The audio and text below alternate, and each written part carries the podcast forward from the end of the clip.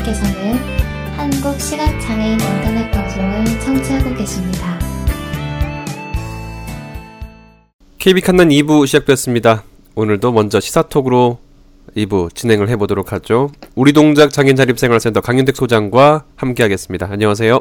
네, 안녕하십니까. 자 이번 주에 그 제가 이제 장애계 뉴스를 검색하다가 어우 깜짝 놀랄 만한 또 일들을 발견하게 됐죠. 저희가 계속해서 어, 용산역 추락과 관련된 용산역 사고대책위원회, 그러니까 정확히 영, 용, 산역 사고대책 비상대책위원회죠. 네, 네 용산역 장애, 장애 추락 사고 어, 대, 대, 어, 공동대책위원회. 네, 네. 어, 참 길어요. 용산 공대위라고 제가. 네, 용산 공대위에서 네. 지난 15일 월 목요일에 어, 기습 시위를 벌였습니다. 깜짝 놀랐습니다. 아, 예. 그 이야기가 전 언론에 대한 언론에서 나온 이야기들 중심으로만 들었기 때문에 직접 이제 활동을 해오신 이제 공대위 위원장님으로부터 얘기를 좀 들어보고 싶어요. 어떻게 진행됐는지 말씀해 주시죠. 아, 네. 저희가 이제 이 사건이 아시다시피 작년 9월 22일에 발생했습니다. 그렇죠. 100일이 넘었죠? 네, 100일이 넘었는데 지금까지 사실 코레일에서 어떤 사과나 어, 보상이나 특히 이제 또 재발 방지 대책에 대한 어, 이야기들이 없었습니다. 그래서 어 이제 저희가 이제 여러 차례 기자회견도 하고 현장 검증도 하고 뭐 이렇게 해오는 과정에서 코레일 사장이 도대체 사람이라면 이 내용을 알고 있다면 이렇게 뻔뻔할 수가 있을까 이런 이제 의문이 들었습니다. 그래서 사장이 이 얘기를 모르는 것 같으니까 사장한테 알려줘야 되겠다. 음. 그래서 저희가 최영애 사장이라고 유명합니다. 최영애 사장 아시죠? 어머니와 같은 마음으로 네, 노동자들을 자르고 하는. 네. 그래서 이 얘기를 좀 전해야 되겠다 해서 저희가 이제 일정을 어, 알아보니까 네, 다 음, 알아봤죠. 그래서 음, 음, 음. 청량역에서 그 정선아리랑 그 열차 개통. 개통식이 있어서 음. 아니 이렇게 지금 시각장애는 하지 장애까지 되고 병원비가 3,800만 원 넘게 나와서 지금 걱정을 하고 있고 치료도 제대로 못 받고 있고 이런 고통을 받고 있는 나중에 무슨 잔치를 할 수 있는가 해서 저희가 음. 아, 그 사장님한테 사과하고 보상하고 재발 방지 대책을 마련하라는 어, 이, 이야기를 좀 하고 왔죠. 음, 그러니까 한번 알려주는 거죠. 그렇죠. 뭐 이제 저 현수막 피켓 구호 뭐 이런 걸 해가지고 저희가 사장이 이제 단상에 올라오는 시점을 기점으로 해가지고 음. 어, 좀 이야기를 좀 해줬죠. 음. 그때 이제 언론에서 뭐 기습 시위다. 그래서 아수라장이 됐다 이런 표현하던데 그 표현에 만족하시나요? 아, 그 무슨 저희가 무슨 불황당 그 방해하는 무슨 저기로 근데 네. 어 저희는 그 지금 피해를 당한 어, 시각장애인을 대변해서 또 지금까지 수많은 시각장애인들이 떨어져서 죽고 다치고 한 이상을 음. 어, 전한 거죠. 음. 물론 이제 자기들은 잔치상에 왜 난리냐. 그쵸. 사람이 다 죽어가는데 무슨 잔치입니까? 그렇죠. 그게 자기들이 사람을 쳐서 죽도록 그게 중상을 입도록 해놓고선 지금 잔치가 벌어지는 게 맞습니까? 그래서 저희는 이제 그걸 좀 이야기를 좀 한 거고 음. 이제 자기들 사장 나왔는데 이제 저희가 이야기를 뭐 워낙 이제 저희 시각장애인 학생, 대학생 또 어머님 그렇죠. 또 여러 그 음. 단체 저희 어, 식구들이 다 모여서 했기 때문에 뭐 소리가 좀 컸겠죠. 워낙 많은 시각자들이 이야기를 했으니까. 그렇죠. 네. 뭐 아수라장이 됐다는데 뭐 1시간 반 할 행사를 한 30분 안에 다 끝내기는 했지만 음, 간소화 시켰네요. 네, 저희가 좀 간소화는 시켜줬지만 음, 음. 저희들 외침이 제대로 전달됐는지는 앞으로 코레일의 음. 태도를 좀 봐야 아, 알수 있지 않을까 생각합니다. 그러니까 모레까지로 이제 어떤 답변을 주겠다라고 해서 시일을 늦추는 작업을 하는데 어떻게 보세요? 이런 자꾸 시간. 아, 네, 저희가 음. 이제 그렇게 이야기를 한 이후에 서울 본부장 음. 고래 사장의 지시에 따라서 이제 서울 본부장이 나와서 저희랑 어, 만났습니다. 그래서 네네. 이 사안에 대해서 제가 이제 월요일까지 답을 줘라 너무 시간이 오래되지 않았냐. 음. 그랬더니 그 자리에서는 이제 알았다고 했는데 어 저희가 이제 협의 과정에서 어제 이제 공문, 공문으로 공문으로 바, 예, 내용을 받았는데 1월 말 안에 어, 이런 내용에 대한 구체적인 답을 가지고 오겠다. 아. 이제 자기들한테 시간을 좀 달라. 음. 그래서 저희가 일단 수용을 해놓은 상태고 참고로 저희가 다음 주 수요일 날 용산역에서 코레뷰탄 어, 3차 기자회견이 있는데 요거는 일단은 어, 연기를 하고요. 음, 네. 어, 일단 다, 다음 주 수요일 날 어, 이 보상에 관해서는 삼성 화재에서 어, 코레일의 위임을 받았다고 하여 네. 삼성 화재에도 이 사항을 좀 알려야 되겠다. 그래서 지금 저희가 집회를 준비하고 있는데 요것은 아직 확정된 것은 아니고 음. 어, 좀 진행 상황을 봐가면서 삼성화재가 참 이 피해자의 고통을 잘 모르고 음. 코레일의 그 무책임을 잘 모른다면 저희가 한번 좀 알려줄 필요가 있겠다 해서 어, 지금 논의 중에 있습니다. 진행 상황들은 어떻게 하면 좀 빨, 발빠르게 알 수 있을까요?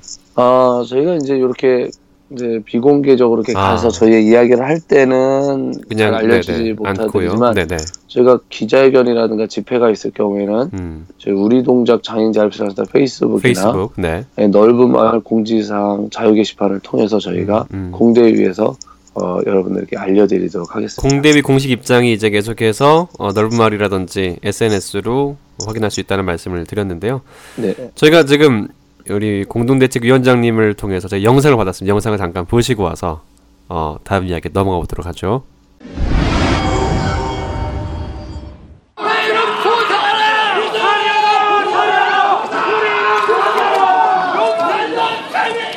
네, 다시 제가 인사 말씀드리겠습니다.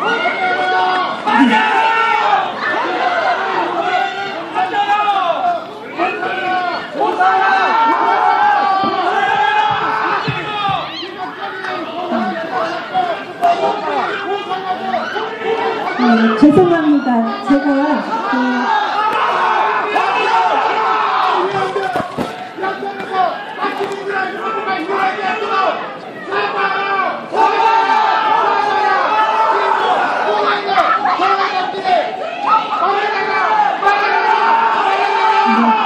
그 죄송합니다. 그 지난번 그 용산역에서 시각 장애인 그 사고 난 거에 관련해서 아마 하러 저 말씀하러 오실 것 같습니다. 제가 따로 말씀 나누도록 하겠습니다.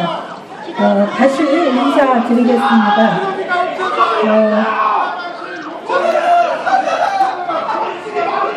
어, 이렇게 그 귀빈 여러분을 모시고 정선 아리랑 열차 A트레인의 개통식을 하게 되어 어, 정말 기쁘게 생각합니다.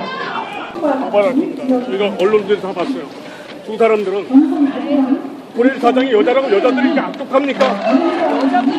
악독한 게 아니잖아요. 그게 아니라 악독하잖아요. 동산역 사장을 즉각 수감해! 수감해!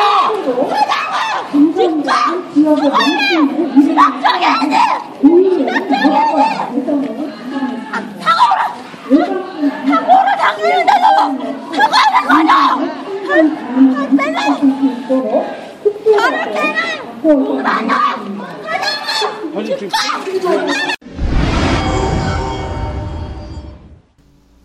작년 우리나라도 그렇고 계속해서 한미 FTA를 체결한 이후에 뭐 한 EU FTA 뭐 다양한 FTA가 체결되고 있어요. 그런데 오늘 이야기할 내용이 스타벅스나 여러 가지 와인 같은 게 우리나라에서는 유독 비싸게 팔린다면서요? 아 그렇습니다. 왜 그런가요 이게? 네, 작년 6월에서 10월까지 세계 14개국 그 다음에 42개 도시를 대상으로 해서 조사를 해보니까 네.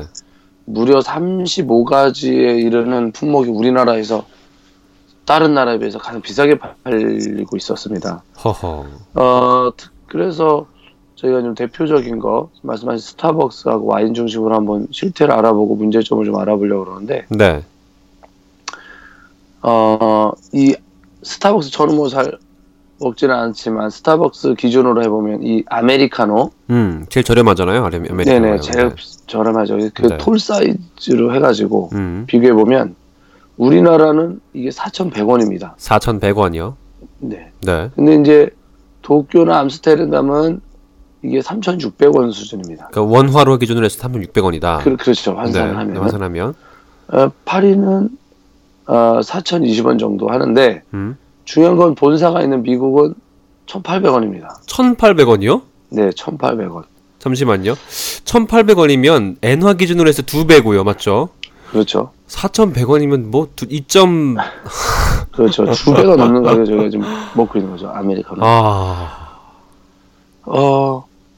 또 우리나라 이 보통 이 물건값이 정해지는 게 뭐 가게 임대료라든가 인건비라든가 이렇게 좀 들어가잖아요. 네. 미국이나 도쿄나 어디를 봐도 우리나라보다는 다 비싼 나라들이죠. 그렇죠. 물가가 그러니까 비싸죠. 네. 물, 거기가 인건비나 임대료가 더 비싼데 그거보다 상대적으로 싼 우리나라에서 아메리카노가 남들보다 비싸. 이게 지금 2008년도에 저희가 세계 5위였습니다. 스타벅스 가격이. 네.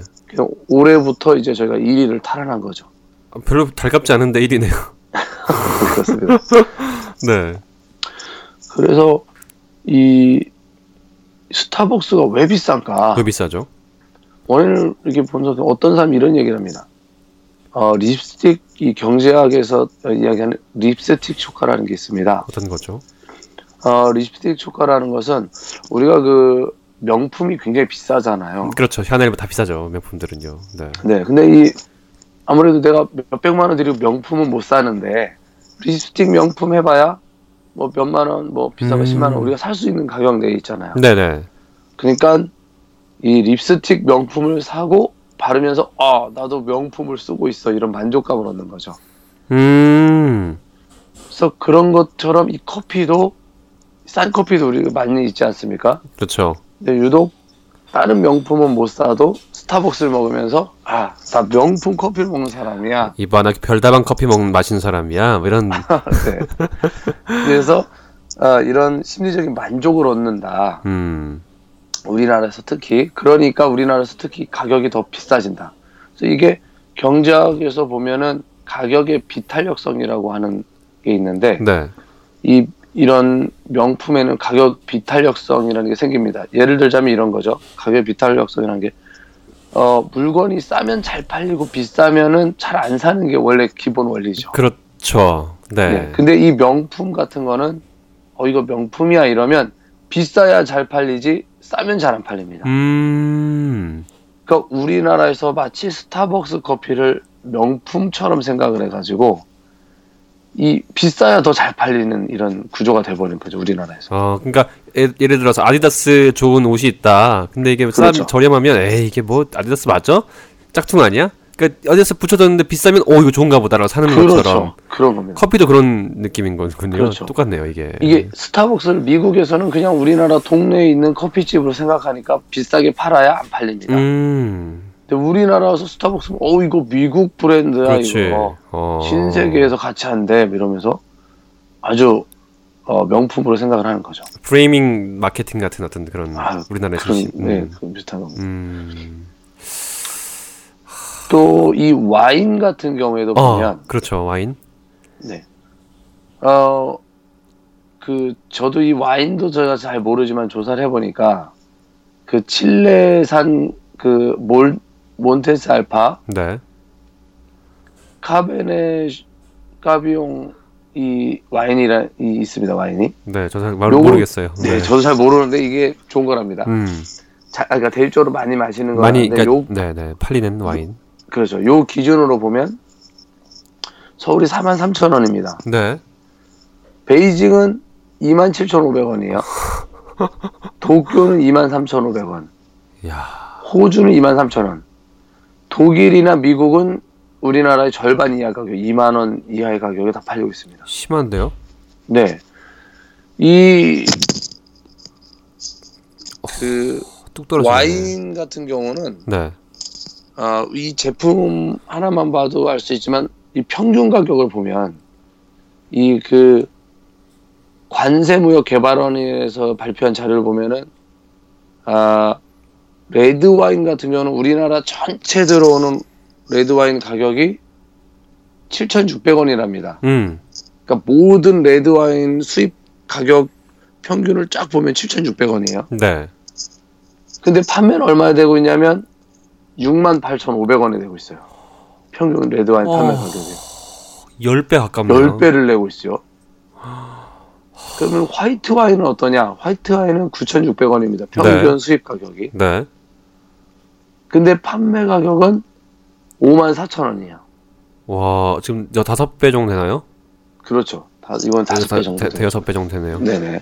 그러니까 우리가 지금 평균 와인을 수입 가격에 어, 다섯 배에서 열배 정도를 우리가 먹고 있다. 수입 가격에.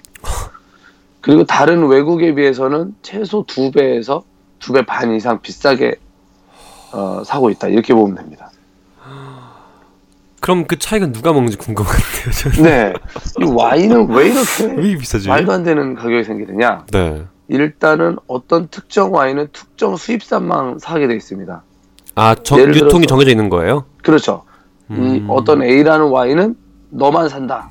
그래서 음. 우리나라에서 삼성도 사고 현대도 사고 막 수입을 해올 수 있으면 더 싸게 사고 그렇네. 더 싸게 팔겠죠. 네. 근데 딱 한 곳만 독점이 돼 있다 독과점이네, 보니까 이게. 와인이 비싸게 파는 거죠. 부르는 대로 값이네요, 걔네들이 정하기 그렇죠. 나름이네요. 그걸로. 그렇게 되겠죠.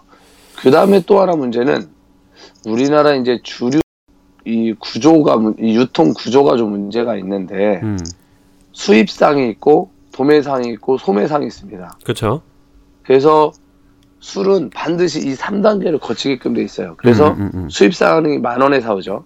네. 그러면 도매상에다 만 오천 원에 넘깁니다. 어. 그럼 도매상은 소매상에 2만 원에 넘기는 거죠. 그렇죠. 점점 그러면, 네, 네. 그렇죠. 소비자는 그걸 4만 원에 사는 겁니다. 그래서, 이, 그래서 이런 유통 구조를 좋다. 좀 개선하는 노력도 이 필요하지 않냐. 특히 이 백화점은 판매 수수료를 한 20% 붙인다고 그래요. 22% 정도. 어.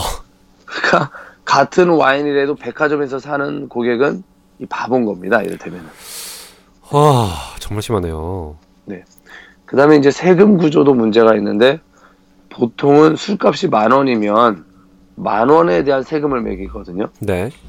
근데 우리나라 이 와인에 대한 세금은 뭐 술값 만 원에다가 어 운송 비용 천 원, 뭐 음. 유통 마진 뭐 쭉 붙여서 한 2만 원 총액에 대한 세금을 붙여요.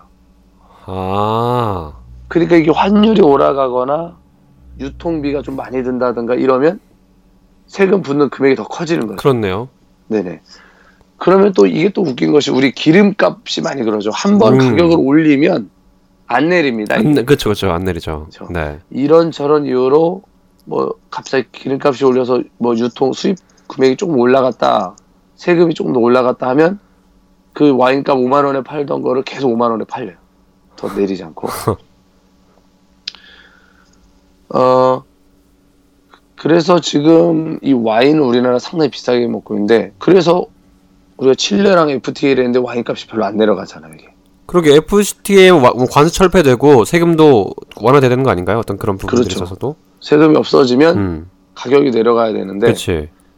어, 이런 유통 구조나 세금 구조 그다음에 이 도매상 수입상의 이 폭리로 인해서 음. 그런 FTA 효과는 소비자가 받는 게 아니라 수입상이나 도매상이 먹고 있는 거죠. 심각하네요. 어, 네. 그래서 어 아까 스타벅스와 이 와인에서의 경우처럼 우리가 사실 소비자가 물건을 저렴하게 사는 것이 중요하지 않습니까? 그렇죠. 그래야 물가를 내리고 FTA한 효과가 있는 것인데 음, 음. 그래서 어 우선 소비자는 뭐 와인은 백화점에서 사야 돼 이런 그 망각을 버려야 됩니다. 이게 지금 백화점은 더 비싸게 파는 거예요. 같은 그렇지. 와인도. 네, 네. 동네 슈퍼에서 똑같은 와인 사면 더 좋은 겁니다. 어차피 똑같은 와인이니까. 네. 그다음에 커피도 어차피 아메리카노 커피 그거 어디서 만드나 다 똑같습니다. 뭐 왠지 스타벅스에 앉아서 먹으면 더 명품인 것 같지만 그렇지 않다. 어, 음. 우리가 명품 봉이 되는 것일 음. 뿐입니다. 소비자가. 네네. 어, 그래서 소비자도 이런 어, 왜곡된 소비 심리를 버려야 되고 그 다음에 정부에서도 이런 FTA나 이런 효과를 어, 소비자가 받을 수 있게 유통 구조를 단순화하고 바꿔주는 건데 단순하고요. 네. 그다음에 도매상이나 수입상이 폭리를 취하지 않게끔 독점 수익 구조를 변화시키고 하는 네, 네. 그런 노력이 필요하지 어, 않냐. 음. 그래야만 정말 소비자가 어, 우리나라가 다른 나라보다 더 비싸게 사지 않는 이런 왜곡된 어, 소비가 되지 않, 음. 않지 않겠냐. 어, 그래서 말씀드렸고 특히 우리 시각장애인들도 참 주머니 사정이 어렵지 않습니까? 네, 어렵, 어렵죠. 네. 네. 이런 잘못된 소비 상태를 버리고 음. 그러니까 바른 소비를 하면 더 좋지 않겠냐 해서 오늘 억울한 소비를 하지 말자 해서 아. 말씀드렸습니다. 사실 되게 중요한 게 뭐 일단 주머니 사정이 어려운 사람들에게 저렴하게 해서 많이 판매를 하고 그 내수 시장이 돌아가고 그렇게 만들어야 되는데 또 그 아까 말했던 그런 정부들의 정책들이 자꾸 간접세 비율을 늘린다든지 이렇게 유통 구조를 엉망으로 만들어 놓고서 많이 사라고 하는 게 말이 안 되잖아요. 저 이제 국민들이 주머니도 뭐 저기 하고 그러니까 주, 국민들이 싸게 사게 하고 이 판매상 대기업들이 음. 수입상 이 대기업들이 어, 조금 덜 먹게 해야 되는데 음. 예, 정부가 이걸 방치하면서 어, 가난한 국민들의 주머니만 털어가고 그쵸. 판매하는 대기업들은 돈을 많이 벌고 참고로 스타벅스 같은 경우 우리나라에서 작년에 253억 정도 순이익을 거뒀다고 합니다. 다른 외국은 적자나 뭐, 뭐 이런 데 허덕이는데 우리나라만 지금 어, 순이익을 그 커피 팔아서 음. 250억을 벌었다는 거죠. 아, 심하네요. 알겠습니다. 네. 좀 자제해야겠습니다. 간단하게 이야기해봐야 될 것 같아요. 얼마 전에 인천에서 온천 한 보육 어린이집에서 어린아이를 그냥 김치를 안 먹는다는 이유로 네살배기 아이를 집어 던지는 폭행하는 이런 사건이 벌어졌는데 아 참 아버지 입장에서 어떻게 생각하시는지 좀 궁금합니다. 이런 여러 가지. 네, 어, 일단은 그 이게 그렇습니다. 어린이집의 이런 문제는 사실 배경이 음. 이런 보육교사를 막 그냥 인터넷 강의만 듣고 그냥 어떤 적이 없이 막 갖다 뽑고 막 갖다 자격증 주고 이런 정부에서 월의를 만들었다. 음. 어떤 인성의 검증. 애들 보면은 각종 말썽을 다 부립니다, 그거. 근데 그게 아이 아닌가요? 말썽을 부리는 네. 게 아이들이죠. 그렇죠. 그래서 이 보육교사들이 제대로 된 인성이 없기 때문에 이런 문제가 좀 벌어지고 있고, 음. 어, 그런데 이 사회적으로 이게 굉장히 심각한 것은 우리가 단지 아이 그 애들 다 맞으면서 커야지 이런 생각을 하시는 분도 혹시 있을지 모르겠습니다. 또 일부 몇몇 곳에서 있는 일 아니야?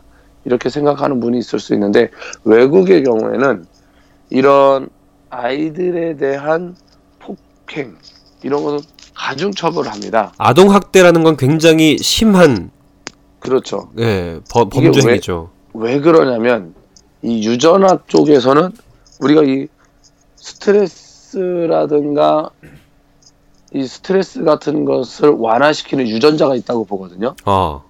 우리가 그걸 잘 해결할 수 있는. 근데 어렸을 때 학대나 폭행을 당하면 그런 유전자 기능이 어, 꺼져 버립니다. 어. 어, 이거를 무슨 무슨 토글 효과라고 하는데 아, 무슨 토글 이론이라고 하는데 제가 지금 정확한 명칭 모르겠지만 어, 그래서 외국은 어렸을 때 폭력을 더 심각한 사회 문제라고 봅니다. 왜냐하면 이 애들이 어렸을 때 맞아서 그런 심리적 스트레스 해결할 수 있는 기제가 사라지면 음. 어 나중에 커서 더 폭력적이 되고 네. 이런 스트레스 상황을 제대로 이겨내지 못하게 되거든요. 그래서 더 폭력적인 사회가 되고 음. 그래서 이런 사회적 구조를 바꾸어야 된다라는 측면에서도 아동 폭력이나 학대를 굉장히 엄하게 보는데 그래서 우리나라도 어, 사회가 점점 험악해지지 않습니까? 그렇죠. 그래서 그런 원인을 단지 몇몇 사람의 문제가 아니라 이런 어려서부터의 학대를 예방한다든가 이런 구조를 바꾸고자 하는 음. 그런 노력이 필요하지 않냐. 그래서 그런 차원에서 어린이집의 폭력이라든가 이런 것은 강력하게 처벌하고 또 우리가 그거를 막고 특히 어린이집을 담당하는 선생님들 또 운영하는 사람들이 이런 문제 심각성을 제대로 인식해서 음. 또 사업으로서가 아니라 어, 건전한 사회인을 양성하는 하나의 과정으로서의 책임감을 가지고 할 수 있게끔 음. 이런 양성 체계 등등도 우리가 상당히 엄밀하게 손봐야 되지 않겠냐 이런 생각입니다. 근데 뭐 당국의 허술한 관리 감독 얘기도 하지 않습니까? 어떻게 보세요? 그렇죠. 이런 평가 제도라는 게 있는데 이게 완전 엉망입니다. 그냥 평가 받아라 해놓고선 평가 기관들 자기들 돈 벌기 위한 음... 평가를 진행하고 아까도 말씀드렸다시피 보육교사 자격증도 뭐 돈만 내면 그냥 뭐 막 주는 음. 이런 구조를 가지고 있기 때문에 이, 또 이런 사건이 일어나도 그때만 잠깐 반짝하고 맞아요. 네. 뭐 문을 닫게 한다든가 처벌한다든가 이런 게 좀 제대로 안 돼. 개선이 안 되죠. 네. 네. 그래서 그런 것들을 좀 제대로 근본부터 바꿔서 뭐 단지 한두 군데 어린이집 문제가 아니라 어떤 사회 구조를 폭력적인 사회 구조를 바꿔 나간다라는 그런 음. 측면에서 좀더 어, 세밀한 어, 관리가 필요하지 않을까 음. 이런 생각입니다. 그래서 요즘에 이런 거 있더라고요. 푸마시 릴레이 푸마시 어린이 보호해주는 제도 각 어, 부모님들이 어, 연대 가지고 네 부모님들끼리 네, 네. 제 주변에도 하는 분들이 있는데 음. 어 사실 어머님들이 이렇게 각자 준비해서 이렇게 하시더라고요. 근데 어 그런 것들이 자유롭게 일어날 수 있도록 좀 교구 교재 이런 걸 좀 지원해 준다든가 체험 활동할 수 있는 뭐 비용을 지원해 준다든가 하는 그런 지원들이 좀 많이 필요하지 않을까 음. 어, 이런 생각을 가지고 있습니다. 그러니까 뭐 보육 예를 어린이집이라든지 유치원 이렇게 이렇게 몇 개 기관만 정해놓는 것이 아니라 그렇게 자발적으로 한다고 한다면 거기에 대한 지원도 정부에서 조금은 해줄 필요가 있지 않느냐. 아니면 정부 아, 어렵다면 그렇죠. 지자체라든지 그렇죠. 좀 신경을 좀 써야 되지 않게 이런 생각이 네, 드네요. 정부에서 해야죠. 이 보육에 그렇죠. 대한 것은 맞습니다. 네, 정부가 해야죠. 네, 정부가 나서서 해야 되지 않을까 생각합니다. 음, 음, 알겠습니다. 오늘도 굉장히 또 여러 가지 많은 이야기를 나눠봤는데요. 어, 또 이번 한 주도 고생 많으셨고요. 다음 주에도 어, 즐거운 또 즐거운 시사 이야기 또 어, 즐겁지는 않, 않지만 우리가 또 굉장히 중요하게 생각해야 될 시사 이야기들 많이 좀 남겨주시길 부탁드리겠습니다. 네, 제가 오늘 목소리가 어, 좀 거슬렸을 것 같은데 네, 죄송하게 생각하고 다음 주에 또 뵙도록 하겠습니다. 다음 주에 뵙겠습니다. 감사합니다. 네. 우리 동작 장애자립생활센터 강윤택 소장과 시사톡 진행해봤습니다. 한국시각장애인 인터넷 방송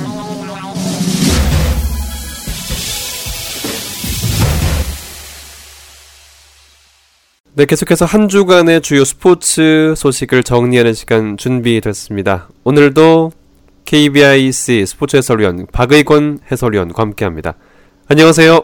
네, 안녕하십니까. 이번 주에도 다양한 스포츠 이슈들이 저희를 기다리고 있었습니다.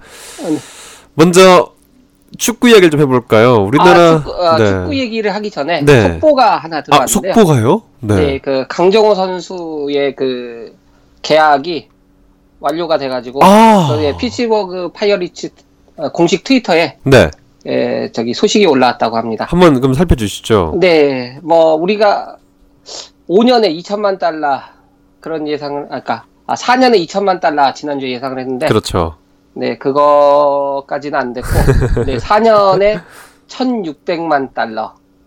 네. 아시아에서 그러면 야수, 중에선 이치로 다음 계약인 네, 거죠? 두, 두 번째로 네, 높은 계약이 되겠고요. 음. 이제 우리가 이제 생각하기에는 이제 그 1600달러면 1년에 400만 달러씩 4년 동안 받는 것 같다. 네, 네. 받는 거는 아니고요. 네네. 1600만 달러는 이제 공식, 그러니까 옵션. 옵션이고, 네. 네 옵션은 아. 네, 서로 이제 발표를 안 한 것 같고요. 그렇죠. 네네.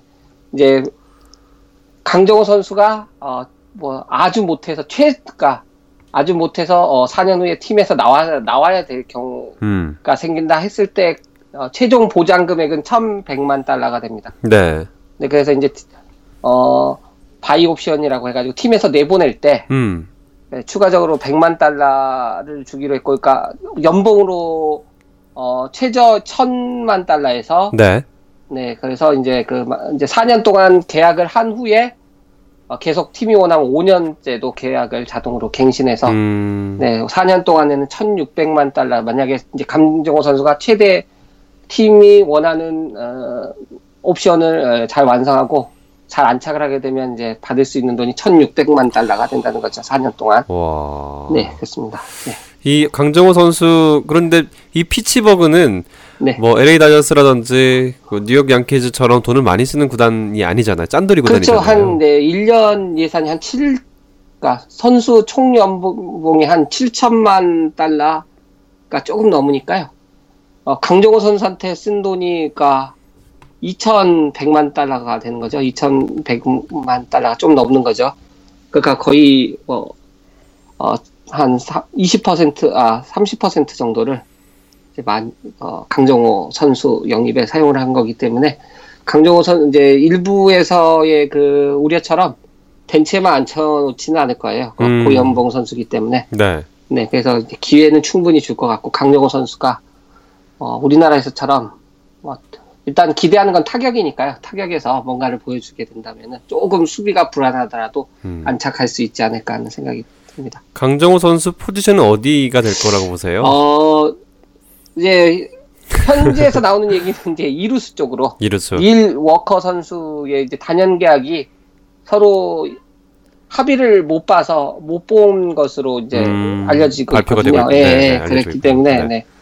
네. 워커 선수를 이제 다른 이제 돈 많은 구단으로 팔고 음. 네, 트레이드를 하고 그 돈으로 이제 그 또 강정호 선수 연봉도 주고 또 뭐 그런 생각을 하고 네, 이번에 그 posting에 임한 것이다 이런 그 얘기들이 현지 언론에서 나오고 있다고 합니다. 내셔널리그 중부지부가 서 중부지구죠? 네네. 굉장히 강한 팀들이 있는 곳이 아닌가요? 네, 이제 그렇지만 이제 피츠버그 같은 경우에 이제 farm system과 그 우리나라 육성 시스템이라고 하죠. 그걸 잘 네. 해서 어 저렴한 그 연봉에도 불구하고 항상 그 중부지구 1, 2위를 다투고 있, 으니까요 음. 포스트 시즌 진출해서 뭐 유현진 선수하고 맞대결하는 것도 네, 볼수 있지 않을까 하는 생각을 하고 있습니다. 올해도 여섯 번의 맞대결이 있다라고 하던데 네네. 제가 네. 그냥 간단하게 나, 어떤 라디오 프로그램에서 들었는데 세 번 중에 한 번 정도는 종 주지 않겠느냐. 그런 네, 얘기했다고 그, 근데 강정호 선수가 그런 얘기를 네. 했죠. 출국 하면 14일 날. 네. 뭐 세 번 중에 한 번은 주지 않겠느냐. 근데 그때 이제 상황에 봐서 네. 어, 실제적으로 그 저기 서재영 선수가 출신수 선수에게 음. 뭐 홈런을 하나 맞았는데 뭐 그거는 거의 뭐 준 것이다 그런 음, 얘기는 했는데. 알겠습니다. 이제 메디컬 테스트는 통과를 한 걸로 그렇죠. 알려졌습니다. 네. 사실 미국 광고도 메디컬 테스트를 받으러 간 거기 때문에 네네. 그것만 통과되면 그냥 완전히 계약되는 거였잖아요. 네, 아 그리고 이제 팀 네. 버, 팀, 그러니까 등번호도 27번을 받기로 아, 했다고 합니다. 그래서 27번을 네, 네. 넥센에서는 이제 16번을 달았었는데 음. 네, 27번을 달기로 했다고 합니다. 알겠습니다. 네. 강정수 응원하고 다음 주에 계속해서 소식들을 전해드리겠습니다. 우리나라 축구대표팀 2승을 했는데 1대 0 그리고 네. 선수들이 컨디션이 만만치 않아 굉장히 저조했죠. 네, 가장 큰 문제는 이제 이청용 선수가 다리 부상을 당해서 다음 이제 앞으로 경기에 뛸 수 없다는 것이 이제 큰 문제가 되겠고요. 어, 그 다음에 이제 애매한 상황이 된 게 뭐냐면 이제 그 B조 1위가 우즈베키스탄이 될 것으로 예상을 했는데 여보세요? 네. 네, 근데 이제 중국이 중국. 예, 중국이 1위가 네, 될 거, 될 사우디아라비아가 1위가 될 거라고 생각했는데, 아, 우즈베키스탄이요? 네네. 네네, 우즈베키, 음. 사우디아라비아는 못 올라갈 거라고 생각했고, 아, 네. 네. 그래서 우즈베키스탄이 1위, 중국이 2위, 이렇게 네. 올라갈 거로 생각했는데, 어, 이제 중국이 1위가 될 것 같아요. 그러면 음. 이제 우리나라가 이제, 어, 조 1위를 하느냐, 2위를 하느냐, 그 문제를 가지고 이제 고민을 해야 되는데. 그렇죠. 네, 호주도 마찬가지고요. 근데 이제 오늘 6시에 브리즈번에서 이제 호주 대표팀하고 경기를 갔는데요. 그렇습니다. 오늘도 방송이 나가는 시점에는 방송이 경기, 이제 경기 경 나오겠네요. 네, 그렇습니다. 그래서 음. 어 이제 1위를 하는 거하고 2위를 하는 거하고 이제 장단점이 있기 때문에 이제 고민이 커질 것 같은데 일단은 외면상으로는 1위를 하겠다. 그 우리가 경기를 포기하고 2위를 하겠다 그런 얘기는 감독이나 선수들은 할 수 없게 할 수가 없겠죠. 근데 네. 이제 이제 다만 이제 1위를 할 경우에는 이제 우즈베키스탄하고 8강전을 해야 되는데 우즈베키스탄은 이제 뭐 아시아 팀이긴 하지만 구소련에 그렇죠. 독립한 나라기 때문에 어 좀 그소 러시아적인 요소가 강한 선수들도 뭐, 네, 무슨 로프, 뭐, 음. 네, 그런 그 선, 이름들을, 러시아식 이름들을 쓰기 때문에, 어, 조금, 어, 우리나라가 이제 유럽, 남미 축구보단 유럽 축구에 약하기 때문에 좀 고민을 해봐야 될 것 같은데. 그러니까 피지컬과 네네. 어떤 뭐라고 높이에서 좀 딸릴 수 있다라는 말씀이신 네네네, 거죠. 그렇습니다. 그렇지만 이제 우즈베키스탄은 우리가 못 이길 상대는 아닌데, 네. 이제 다만 이제 그 과연 중국 우리가 보다 좀 중국에게 자신감을 갖고 이, 있는 건 사실이거든요. 선수들이나 음, 음, 뭐 음, 뭐 국민적인 감정이나 그래서 이제 어떤 선택이 될는지 모르겠는데 제 생각에는 어, 또 예상 한번 해볼까요? 해보죠. 지난번에 네. 2대 0이었는데 1대 0으로 네, 이겼습니다. 네. 어, 호주도 제디낙 선수가 지금 몸이 안 좋아요. 그리고 음. 케일 선수도 이번 경기에 내보내지 않을 거라고 하고 호주 음. 생각에는 뭐뭐 뭐 어차피 우리가 올라가면 4강은 갈 것이다. 그래서 아. 있기 때문에 네. 어, 경기력도 상당히 네, 좋은 경기력을 보여줬어요. 근데 이제 호주가 너무 오버페이스를 가는 거 아닌가 이런 생각도 들긴 하는데 네, 물론 이제 조별리그는 조금 컨디션을 끌어올리는 단계 우승 후보들은 이제 그런 단계로 가야 되는데 너무 화력을 집중시키는 거 아닌가 그런 음, 생각도 드는데 네. 어, 어쨌든 이제 호주는 이제 주전 선수들을 많이 빼고 하고 우리나라도 이제 기성용 선수 를 내보냈냐 안 내보냈냐 이런 고민도 하는 것 같고요. 네. 네, 이제 컨디션이 이제 회복 감기 걸렸던 손흥민 선수나 김창수 선수 이런 선수들이 어, 뭐, 과연 얼마나 회복하느냐. 저는 양 팀 다, 어, 뭐, 이 사력을 다하는 경기는 할 것 같지 않고 무승부 정도로 끝낼 것 같습니다. 뭐 0대 0, 1대 1이든 무승부 네, 정도다. 네. 음. 한번 1대 1을 한번 예상해 볼까요? 음, 1대 1. 1대 1. 그런데 어, 지금 대표팀 중앙 수비수들의 문제점들이 많다는 얘기가 있어요. 골은 안 해줬지만 위험한 순간들, 철렁한 순간들이 많았다 이런 얘기들이 있는데 어떻게 보세요? 네, 그거는 이제 우리나라가 원래 그 올드컵 때도 고질적이죠. 수비, 예, 수비라고 하는 거는 혼자 잘해가지고 되는 거 아니고 또 그렇죠. 예, 팀워크가 필요하기 때문에요. 어, 앞으로 2018년을 보고 하는 거기 때문에 좀 더좀 두고 봐야 되지 않을까 그 생각하고 있습니다. 김주영 선수가 네. 또 몸이 안 좋아서 오늘 나오지 음... 않지 않을까 그런 얘기를 하고 있습니다. 곽태기 선수가 나오죠. 그래서 오늘 정수 비서. 그래서 그 어제 뭐 이런 얘기했잖아요. 그 신문 기자 기자들이 감독한테 계속 수비수들이 바뀐다 이런 얘기했더니 감독이 굉장히 조금 성이 났는지 그래도 우리가 실점하지 않았다. 어, 어떤 게 실점하지 않았기 때문에 어떤 그 계속 너무 이 부분에 대해서 얘기하지 말라는 어떤 그런 얘기를 했다고 하는데요. 중요한 거는 토너멘트 경기에서 음, 네. 중요하죠. 이제 토너멘트에서 어떻게 경기 운영을 하느냐 조별리그보다는 그것이 이제 중요한 과제가 네. 될것 같습니다. 어차피 오늘은 이제 1, 2위가 중 뭐 어차피 오늘은 그냥 점검하는 경기이기 때문에 네네. 어쨌든 뭐 그냥 도, 평가전 네. 정도의 수준으로 양 팀이 조금 더 네, 체력을 그리고 호주와 네. 만약 결승에 간다면 호주하고 만날 가능성이 높기 때문에 아. 많은 다 보여줄 필요는 없다고 생각합니다. 그러니까 있는 카드, 네. 있는 패를 다 네. 까지 말자. 네, 그렇습니다. 이런 얘기 듣겠군요. 알겠습니다. 네. 네.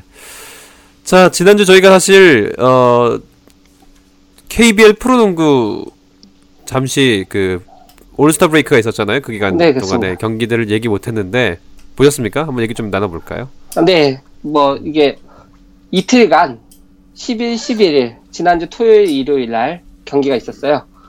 어, 상당히 이번에는 어, 준비도 많이 하고 예, 좀 뜻깊은 작년에 아시안 게임 금메달 따지 않습니까? 그렇습니다. 2002년에 12년 만에 네. 기념해서 상당히 성대하게 치러지고 다양한 이벤트들이 있었어요. 이제 두 경기가 이제 메인 경기라고 보는데 토요일 날은 이제 국가대표팀 2014년도의 국가대표팀과 나머지 KBL 선발팀 간의 경기가 있었습니다. 그래서 어. 네. 어, KBL 선발팀이 이겼어요. 115 대 112 설정 차이로 이겼는데요.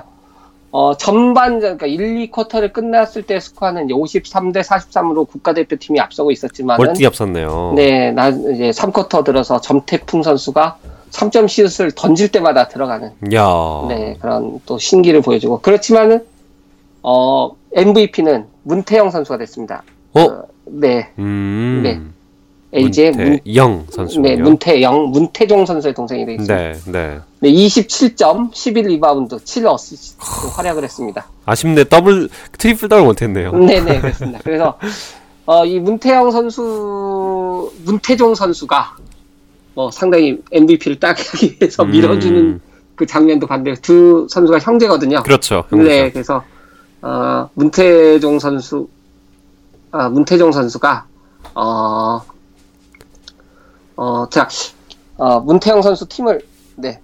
문태영 선수가 이제 KBL 올스타였죠. 아, 네네. 문태종 KBL 선수가 네, 2014 문태정 선수가 국가대표 올스타였고요. 국가대표 올스타였고요. 네. 네.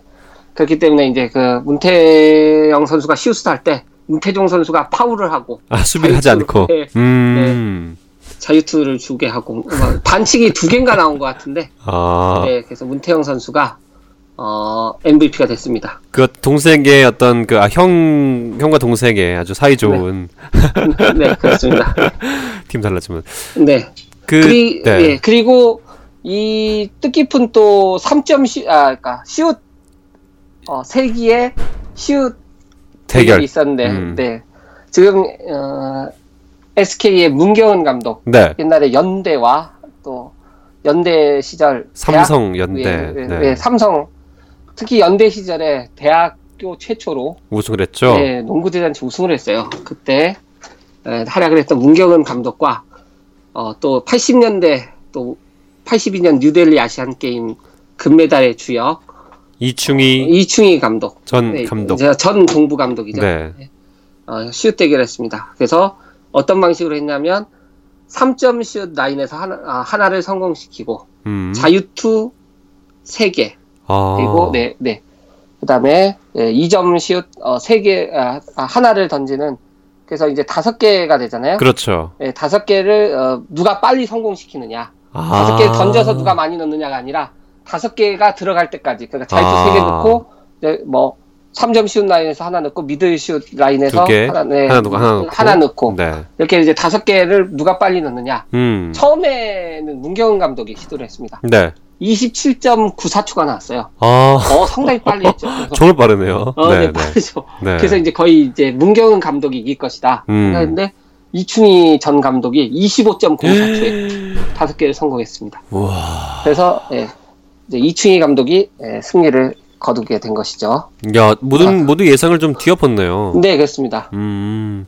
그때 그, 신동파 씨도 오지 않, 않으셨나요, 신동파 선생님? 네, 그, 에, 이제 그 그렇긴 한데 이제 네네. 좀 네. 연세가 많으시고, 그렇죠. 네, 그래서 이제 이 대결에 참가하지는 않으셨죠. 지켜보셨겠네요, 그 대결도요. 네. 네. 신동파 감독은 음. 연예 이, 이벤트 경기로, 아. 네, 연예인 팀과 그러니까 은퇴 선수들 있지 않습니까? 네네네. 그래서 70년, 82년, 2002년 그 아시안 게임 우승 멤버들. 어, 네, 우승 멤버들. 뭐 김승현이라든지 맞죠? 그런 선수. 네네. 네네. 그뭐 박 이충희, 박수교 이충희. 뭐 이런 아, 선수들. 박수교. 네. 네, 이런 선수들하고 어, 경기를 가졌는데 전반 10분, 후반 10분. 이제 연예인 팀에서는 뭐 어, 그, 양동근 씨, 배우 양동근 씨, 음. 농구 선수 양동근 씨, 네네. 뭐, 뭐, 박진영 씨. 아. 네, 이런 분들이 뛰었는데요. 어, 연예인 팀이 47대 43으로 이겼어요. 근소하게 네. 앞서며 네네. 끝냈네요. 네, 그런 그때 이제 신동파 감독이 감독을 맡았습니다. 음, 네. 참 볼거리를 많이 만들어서 즐겁게 줬던 팬이 참 많이 왔겠죠? 어, 그렇죠. 음. 그리, 예, 그리고 이제 중요한 네네네. 경기는 네. 11일 날 또 이제 본 경기가 있었습니다. 아, 그렇습니다. 네, 그, 어, 11일 본 경기는, 어, 기, 이제 그, 어, 젊은 선수들과 음. 어, 좀 나이가 있는 선수들로 나눠서 그러니까 28세 이상으로 나눴나요? 27세로 나눴나요? 그렇게 알고 어, 있는데 1987년 12월 31일이 기준입니다. 이전에 태어난 선수는 음. 어, 시니어 매직이고 시니어 매직. 예. 그 이후에 태어난 선수들은 주니어 매직으로 주니어 나눠, 나눠서 경기했습니다. 그렇게 나는 이유가 뭐 뭐라는 거 혹시 아시나요? 뭐 글쎄 전에는 중부, 아, 그러니까 남부, 남부 중부로 뭐, 나눴죠. 중부 뭐 이렇게 나눠서 다섯 개 팀씩 나눠서 하기도 했었는데, 네. 뭐 새로운 어떤 그런 거를 해보자 그런 음... 의미에서 한 것 같습니다. 새로운 방식을 통해서 한번 어, 네. 네, 해보자라고 했는데, 네. 그 문태종 선수가 나이가 제일 많았겠는데요? 어, 그렇죠. 문태종 선수가 나이가 많았죠. 경기 결과 어떻게, 어떻게 됐습니까? 네, 105대 101로 네, 주니어 드림팀이 승리를 음... 거뒀습니다. 젊은 선수들이 승리를 거둔 거죠. 좀 젊은 선수들이 힘이 나서 득점도 많이 했나 보네요. 네, 음. 아마도 이제 저 1쿼터에는 대등하게 갔는데 아마도 나이가 체력이 그렇죠. 있다 보니까 어, 음. 어, 그리고 이제 MVP는 SK의 김선형 선수가 아... 받았습니다. 근데 이제 울산 모비스 라티, 라틀리프 선수가 성적은 더 좋았어요. 네. 29득점에 23 어, 리바운드를 야. 네, 성공을 시켜서 야 대단한 기록을 세웠는데 좀 섭섭해하는 그런 네 김선형 선수가 이제 좀 뭔가 쇼맨십도 있었고요. 많이 네. 발휘를 해가지고 음. MVP가 됐습니다. 그러니까 득점과 리바운드가 20개씩 하는 게 좀 쉬운 건 아니잖아요. 어, 네, 그렇죠. 어, 기록이라고 합니다. 네, 그좀 어쨌든 뭐 올스타전이라고 하더라도 그렇게 하는 건 정말 쉬운 일이 아닌데. 네. 대단하게 아주 알겠습니다. 덩크 콘테스트도 보셨나요? 어, 어, 예, 덩, 덩크슛 컨테스트도 네. 있었는데요. 네. 어, 네, 여기서는 그 외국인 부분하고 내국인 아. 부분을 나눠서. 네. 내, 외국인 암, 아마도 그좀키 차이도 있고. 그렇죠. 탄력도 네, 있고요. 탄력이 음. 있기 때문에 네. 외국인 부분에서는 원주 동부의 리차드슨 선수가 아. 1위를 차지했습니다. 2년 연속 야. 1위를 차지했습니다. 그리고 어, 국내 선수에서는 그 전자랜드의 정호근 선수가 수상했습니다. 정호근 선수가 뭐? 음, 네네 했습니다. 음, 알겠습니다. 네, 그 3점 슛 아, 있었습니다. 그렇죠. 3점 슛 있죠. 네, 그 중요한 거죠. 네. 그렇죠. 우리나라 선수들이 잘하는 거. 네. 전태풍 선수와 완수와 네, 네. 네. 문태종 선수 창 네, 문태종 선수 창원 LG 어르신 어 전태풍 선수를 이겼어요. 22대 19로. 문태종 문태종 선수가 3점슛 예, 부문에서 1위를 어, 차지했습니다. 야 역시 네. 그 노익장을 가하시했다라고 네, 해도 네. 건이 아니죠. 네, 대단한데요. 네, 형제가 다 MVP 있다고 3점슛도 했네요. 그러니까요. 네 그렇습니다. 네 네. 그래서 아주 뭐랄까 형제간의 잔치로 이번 올스타전 네, 끝난 끝났습니다. 네, 네. 될것 같습니다. 여기서 잠깐 문태영 선수는 현재 울산 모비스에서 뛰고 있고 문태종 선수가 창원 LG에서 활약하고 있습니다. 정정합니다. 또 사람들의 눈요기를 한 것은 이제 EXID가 아 위, 네. 아래, 네, 네 공연해가지고 또 많은 팬들 또 즐겁게 해줬습니다. 네. 음, 팬들뿐만 아니라 이제 선수들도 많이들 즐거워하실 것 같은데요. 네네 그렇습니다. 음, 아 이거 참 그런 여러 가지 이벤트들이 있어서 농구장 열기가 훅군 달아오르지 않았을까 싶습니다. 네, 그렇습니다. 그리고 네. 이제 후반기가 이제 시작이 됐는데. 그렇 시작됐죠. 근데 이제 네. SK와 아, 모비스 간에 이제 1위 경쟁이 또 치열하게 벌어지고 어... 한 경기 차예요. 그렇죠. 네. 네, 그래서 이제 농구 얘기는 또 다음에 또 그렇습니다. 네, 뭐 하겠습니다. 어쨌든 한 얘기만 하자면 지금 음, 오리온스와 삼성이 2대 트레이드를 단행했다 소식도 들었고요, 들렸고요. 그래서 아, 네, 그렇습니까? 네, 네. 네 그런 지금 농그 어, 모비스와 삼성 입장에서는 이제 그 외국인 선수를 포함해서 2대 트레이드가 단행됐고요. 그 이야기는 다음 주도 또 이 사실 향배가 향을 바꾸긴 쉽지 않을 것 같은데 음, 네, 네. 좀 살펴보도록 하겠고요. 네. 일단은 네. 지금 5알이 6강 그렇죠. 라인에 걸려 있습니다. 지금 뭐 4, 5, 6위가 뭐 지금 뭐 팽팽히 맞서는 상황이기 때문에 어쨌든 뭐 3, 네, 좀더 살펴보고요. 뭐 개인적으로는 뭐 울산 모비스의 저는 1위가 될 것 같다라는 생각을 하게 되지만 또 지켜봐야 알죠. 네, 네 알겠습니다. 배구 이야기 해보죠. 저희가 네. 사실 뭐 배구 이야기도 하려고 했었는데 못했었는데 네. 저는 배구 볼 때마다 남자 배구 같은 경우는 OK 저축은행의 시몬 선수가 정말 대단한 것 같아요. 근데 그, 어 이제 지금 농구가 더 인기가 있느냐, 배구가 더 인기가 있느냐. 네. 사실 배구가 더 인기가 있습니다. 그렇죠. 네. 네. 그래서 이제 예전에는 야구, 축구, 다음은 농구다. 그렇죠. 이제 순위가 바뀌었어요. 음. 이제 작년까지의 판도는 삼성의 압도적인 우세 속에 삼성 화재 블루팡스. 음, 음, 네. 네. 그렇죠. 어, 대한항공과 현대캐피탈의 2파 네, 2강 싸움, 그러니까, 네, 2위 싸움이었죠. 네, 2위 싸움이 이제 주도적으로 이제 이런 식으로 계속 펼쳐졌는데 네, 네. 이제 올해 들어서 1라운드부터 OK 저축은행이라고 하는 팀, 팀 네. 네. 그, 그 우리가 잘 아는 그 러시앤캐시 음. 그 회사에서 이제 만든 이제 배구 팀인데 어, 거기 이제 김세진 감독이 부임하면서 올해 시몬이라는 쿠바 출신 용병이 오면서 OK 저축은행이 치고 나가는 형국이 된 것이죠. 그래서 그렇죠. 어, 삼성화재가 1, 2라운드에는 상당히 고전을 하고 2위로 떨어졌었는데 3라운드부터 다시 해서 이제 7연승도 하고 지난번 경기에서 현빈대 캐피탈에게 지긴 했지만은요. 그래서 3대 1로 이제 7연승하고 8연승에서 실패를 했는데 어, 이제 삼성화재의 1위는 이제 다시 삼성화재가 제페스를 찾아서 1위를 하는 것은 뭐 거의 이제 6라운드까지 가봐야지 네. 하겠지만 2위하고 7점 차이가 나기 때문에 승점이 음, 네. 아 참고적으로 배구는 어 이제 농구는 농구와 야구는 승률제인데 배구는 어, 승점제를 음, 사용합니다. 그래서 축구 배구요. 네, 그래서 이제 다섯 세트 중에 세 세트를 먼저 따면 배구가 이기지 않습니까? 그렇습니다. 근데 이제 예, 근데 3대 0이나 3대 1 승부가 났을 때는 이긴 팀에게 3점을 주고 진 팀에게 음. 0점을 주는데요. 네. 네. 3대 2 풀세트를 갔을 가면 때는 네, 진 팀에게도 1점을 주고 음. 대신 이긴 팀에게는 2점만을 줍니다. 음. 네, 그렇기 때문에 승점 어 지금 현 어, 지금 네. 승수는 한국전력이 현대보다 어 한국전력은 10, 12승 10패를 하고 네. 현대는 10승 12패를 했는데 순위는 현대가 어, 4위예요. 어, 캐피탈이. 그 왜냐하면 풀세트 많이 갔고 풀, 풀 세트를 많이 갔나 보네요. 네, 네, 현, 네, 한국전력이 풀 세트를 많이 갔다는 것이죠. 음... 네, 근데 이제 두 팀은 승점이 1점 차이가 됩니다. 그래서 예, 어, 두 팀 간에 어, 그저께 한국전력이 우리 카드 최하위 팀인데 우리 카드 팀을 만나서 어, 3대 2로 이김으로써 3점을 못 따고 2점을 따게 돼가지고 네. 그래서 이제 어 지금 판도를 볼 것 같으면 이제 OK 저축은행과 어, 삼성화재는 좀 유리한 고지를 그러니까 어 배구 같은 경우에는 3위까지 저기 7개 팀 중에서 3위까지 포트 포스트 시즌 진출권이 주어집니다. 네네. 그렇기 때문에 4, 3위가 중요한 거거든요.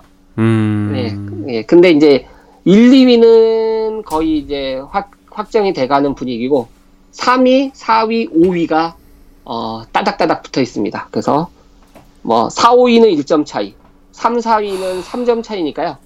거의 뭐, 뭐 반경기 차이라고 봐야죠. 그러니까 현대 LIG 대난공의 어떤 그 싸움이다라고 보시는 건가요? 아, 아닙니다. 아, 닌가요 네. 네. 어, 대한항공, LIG, 한국전력, 한국, 아. 네, 현대캐피탈. 아, 현대캐피탈이군요. 네, 이세 팀 중에 한 팀이 예, 음. 3위 티켓을 거머쥘 것으로 보이는데요. 어, 뒤에 LIG하고 우리 카드는 조금 쳐져 있기 때문에 아 그렇죠. 네, 다시 올라오기는 조금 힘들 것 어려울 같고요. 것으로 보는군요. 네네. 음. 성공률을 한번 살펴보겠는데 네 네. 1위가 레오 선수입니다. 어, 57.6%고요. 허허. 네, 2위가 정광인 선수입니다. 한국전력에 네. 56.9 56.95%. 네. 높네요. 네. 그 다음에 3위가 심원 선수입니다. OK저축은행 54.38%고요. 4위가 문성민 선수입니다. 현대캐피탈의 53.86% 그리고 5위가 송명근 OK저축은행 선수입니다. 그래서 음. 53. 53%가 되겠는데요. 네.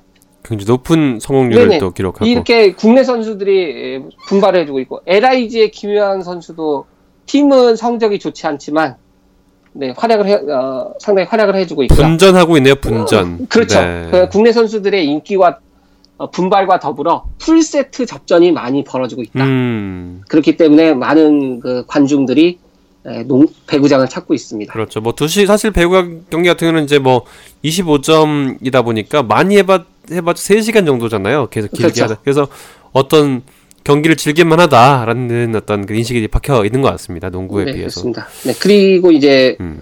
어, 외국인 선수를 빼고 하게 되면 또 달라지겠죠. 여름에 컵, 네, 컵대에서는 또 삼성화재가 우승을 못하는 그렇죠. 네 그렇습니다. 음.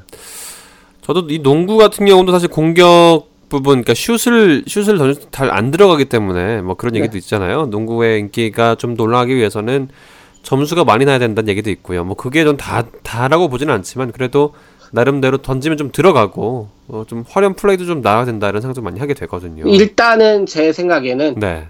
어, 옛날에 이제 80년대, 90년대 선수들보다 야투 성공률이 그렇죠. 네, 국내 선수들이 많이 떨어진다. 음. 어, 사실 그 우리가 생각하기는 NBA 같은 경우에 큰 선수들이 뭐 이렇게 돌진을 하고 음. 골밑 가까이 접근해서 덩크시옷을 쏜다던가 가까이서 쏘는 걸 생각하지만은 어 NBA 경기 중계를 이제 가끔 이제 그 들어보면요. 네 보면 네. 3점 성공률이 우리나라 선수보다 훨씬 더 높다는 것을 알수 있습니다. 그리고 거리도 더 길거든요. 네 네. 50cm 정도, 음. 0.5m 정도. 그렇게 그럼에도 불구하고 우리 농구 선수들이 좀 분발하고 좀 더 각성해야 되지 않을까 좀 생각이 듭니다. 야투 연습 많이 하겠어요. 슛 연습. 네네 그렇습니다. 네, 그런 네. 생각이 많이 듭니다. 알겠습니다. 음. 사실 뭐 더 많은 이야기 야 이제 프로야구가 네. 전주련으 떠났고요. 네, 이 소식을 전해드리려고 했는데 시간이, 시간이 예, 네 다음 주에 얘기를 해야 될 것 같습니다. 저희는 뭐 어떤 얘기를 준비하면 다 얘기를 못 하고 저희들이 할 말이 워낙 많아가지고 네, 그런 얘기가 많습니다. 다음 주에 뭐 강정호 선수 이야기라든지 또 프로야구 네. 이야기 또 축구 네. 이야기 중심으로 해야 될 것 같은데요. 네, 알겠습니다. 22일 날 네.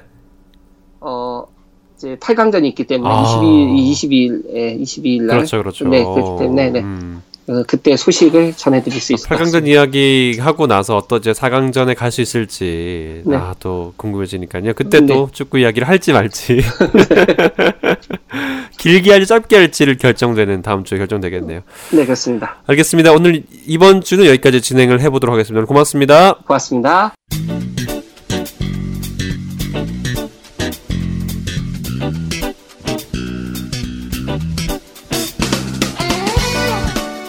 KB 칸난 재방송 순서 알려드리겠습니다. 월요일 오후 7시, 화요일 오후 5시, 수요일 오후 3시, 목요일 오후 1시, 금요일 오전 11시, 다음 주 토요일 오전 9시에 재방송됩니다. 또 이 방송은 팟캐스트와 팟빵에서 KB 칸나인 검색하시면 재청취가 가능합니다.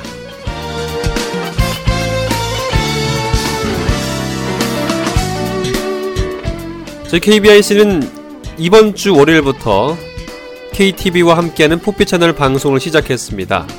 재개한 거죠. 네, 이 방송도 역시 계속 전해드리고 있는데요. 매주 월요일부터 금요일까지 11시, 금요일만 9시에 재방송됩니다. 이 방송 생방송으로 듣기 원하시는 분들은 저희 KBIC 홈페이지에서 KTV 포피 채널 바로가기 링크 또는 인터넷 추청에 ktv.go.kr 라디오로 방송 청취가 가능합니다.